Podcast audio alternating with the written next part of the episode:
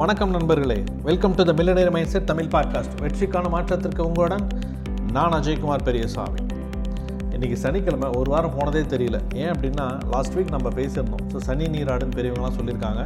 அதனால் நீங்கள் சனிக்கிழமை எண்ணெய் தேய்ச்சி குளிச்சிங்கன்னா உங்களோட ஆரோக்கியத்துக்கு ரொம்ப ரொம்ப நல்லது. என்ன தான் நீங்கள் ஹார்ட் ஒர்க் பண்ணிட்டு இருந்தாலும் வாழ்க்கையில் மேலே மேலே முன்னேறணும்னு சொல்லிட்டு உழைச்சிட்டு இருந்தாலும் கூட உங்களோட உடல்நிலை சரியாக உங்களுக்கு ஒத்துழைக்கல அப்படின்னா எந்த விதமான வெற்றியும் அவ்வளோ ஈஸியாக அவங்களால் எட்டி பிடிக்க முடியாது. அதனால் உங்கள் உடல்நிலையும் கவனம் செலுத்த வேண்டியது ரொம்ப ரொம்ப அவசியம் அப்படின்னு சொல்லி ஒரு டாபிக் பேசி அதுக்கு சனி நீராடுன்னு பேசியிருந்தோம். அதுக்கு இரண்டு நண்பர்கள் என்னை காலையில் கமெண்ட் பண்ணியிருக்காங்க. சார் இன்றைக்கி சனிக்கிழமை. நீங்கள் சொன்ன மாதிரியே நீங்கள் நாங்கள் வந்து எண்ணெய் தேய்ச்சி குளிச்சிருக்கோம் ரொம்ப சந்தோஷமாக இருக்குது அப்படின்னு சொல்லி.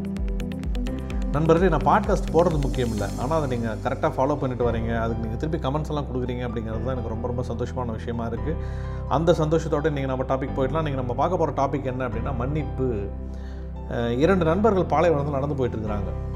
ஸோ ரெண்டு பேரும் ரொம்ப க்ளோஸ் ஃப்ரெண்ட்ஸ் சின்ன வயசுலேருந்தே ஃப்ரெண்ட்ஸாக இருந்தவங்க நடந்து போயிட்டுருக்காங்க ஒரு கட்டத்தில் ரெண்டு பேருக்கும் பயங்கரமாக வாக்குவாதம் வந்துடுது அந்த வாக்குவாதம் வந்தோடனே என்ன ஆகுது அப்படின்னா ஒருத்தர் வந்து இன்னொருத்தர் அரைஞ்சிடுறாரு வேகமாக அந்த அறை வாங்கினவருக்கு பயங்கரமான ஷாக் என்னடா அது இவ்வளோ க்ளோஸ் ஃப்ரெண்டு இப்படி அடிச்சிட்டானே அப்படின்னு சொல்லிட்டு காயம் வேறு ஏற்பட்டு போச்சு. ஆனாலும் கூட எதுவுமே பேசாமல் அங்கே இருக்கிற மணலில் போய் எழுதுறாரு. என்ன எழுதுறாரு அப்படின்னா எனது உயிர் நண்பன் இன்று என்னை அடித்து விட்டான் அப்படின்னு சொல்லிட்டு எழுதுறாரு.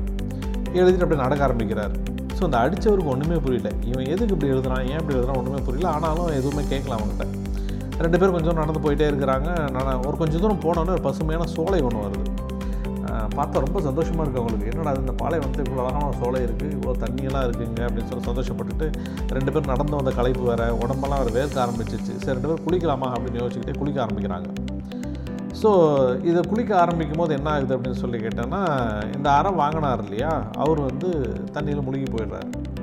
உடனே இந்த அரைஞ்சவர் வேக வேகமாக அவர் வந்து காப்பாற்றிடுறாரு ஸோ காப்பாற்றின உடனே என்ன பண்ணுறாரு இந்த அறை வாங்கினவர் அங்கே இருக்கிற கல்லில் போய் எழுதுறாரு. என்ன எழுதுறாரு அப்படின்னா இன்று எனது மிகச்சிறந்த நண்பன் என் உயிரை காப்பாற்றினான் அப்படின்னு சொல்லி எழுதுறாரு.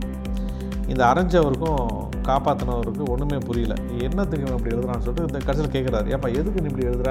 அங்கே நீ மணலில் எழுதுன இங்கே வந்து இப்படி கல்லில் எழுதுற எதுக்கு எதிரி எழுதுற அப்படின்னு சொல்லி கேட்குறாரு அப்போது அதுக்கு வந்து சொல்கிறாரு யாராவது நம்மளை காயப்படுத்திட்டாங்க அப்படின்னா நம்மளுக்கு பிடிக்காத மாதிரி யாராவது நடந்துக்கிட்டாங்க அப்படின்னா மன்னிப்பு அப்படிங்கிறது காற்றுல கறந்து கரைஞ்சி போகிற அளவுக்கு ரொம்ப ஈஸியாக இருக்கணும். அதை சீக்கிரமாக அழிஞ்சு போகிற மாதிரி இருக்கணும் அப்படிங்கிறதால தான் நான் மணலில் எழுதினேன்.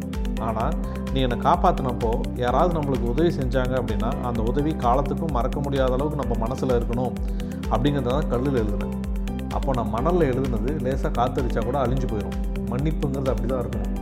ஆனால் நீ எனக்கு செஞ்ச உதவி அப்படிங்கிறது கல்லில் எழுதியிருக்கிறேன். அது என்றைக்குமே என் மனசை விட்டு ஆகலாமல் அப்படியே இருக்கணும். ஸ்ட்ராங் அப்படியே அந்த ரெப்ரசன்ட் பண்ணுறது நான் கல்லில் எழுதியிருக்கேன்னு சொல்கிறாரு நண்பர்களை யோசிச்சு பாருங்கள் எவ்வளோ சிம்பிளான எவ்வளோ நல்ல கதை இது. அப்போது நம்ம ஒருத்தவங்களை மன்னிக்கணும் மன்னிக்கிறது அப்படிங்கிறது ரொம்ப ஈஸியாக காற்றுல கரைஞ்சு போகிற அளவுக்கு இருக்கணுமே தவிர அடிக்கடி ஞாபகம் வச்சுக்கிட்டு அவங்கள காயப்படுத்தக்கூடாது. ஆனால் ஒருத்தங்க செய்கிற உதவி அப்படிங்கிறது நம்ம காலத்துக்கு நம்ம மனசில் அழிஞ்சு போகாமல் கல்லில் எழுதுன அளவுக்கு இருக்கணும் அப்படிங்கிறது தான் இந்த கதையை நம்ம சொல்கிற விஷயம் நண்பர்களே.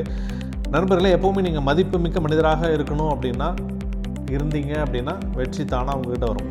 எப்படியெல்லாம் மதிப்புமிக்க மனிதனாக நம்ம மாறுறது அப்படின்னா அது முக்கியமான ஒரு குவாலிட்டி இப்போ நம்ம பார்த்த மன்னிப்பு அதாவது ஃபர்கிவ்னஸ் ஸோ உங்களுக்கும் வாழ்த்துக்கள். அதே மாதிரி நண்பர்களே ஒரு மன்னிப்பு அப்படிங்கிறது என்ன அப்படின்னா நீங்கள் மற்றவங்களுக்கு கொடுக்குற பரிசு. ஆனால் மறப்பது அப்படிங்கிறது உங்களுக்கு நீங்களே கொடுத்துக்கிற பரிசு. ஸோ மன்னிப்பதும் மறப்பதும் நமது வாழ்வில் சகஜமாகட்டும். வாழ்த்துக்கள் நண்பர்களே. இந்த எபிசோட் உங்களுக்கு பிடிச்சிருக்குன்னு நினைக்கிறேன். மீண்டும் நாளை காலை ஒரு நல்ல எபிசோட் நான் உங்களை சந்திக்கிறேன். அதுவரை உங்களிடம் விடைபெறுவது நான் அஜய்குமார் பெரியசாமி.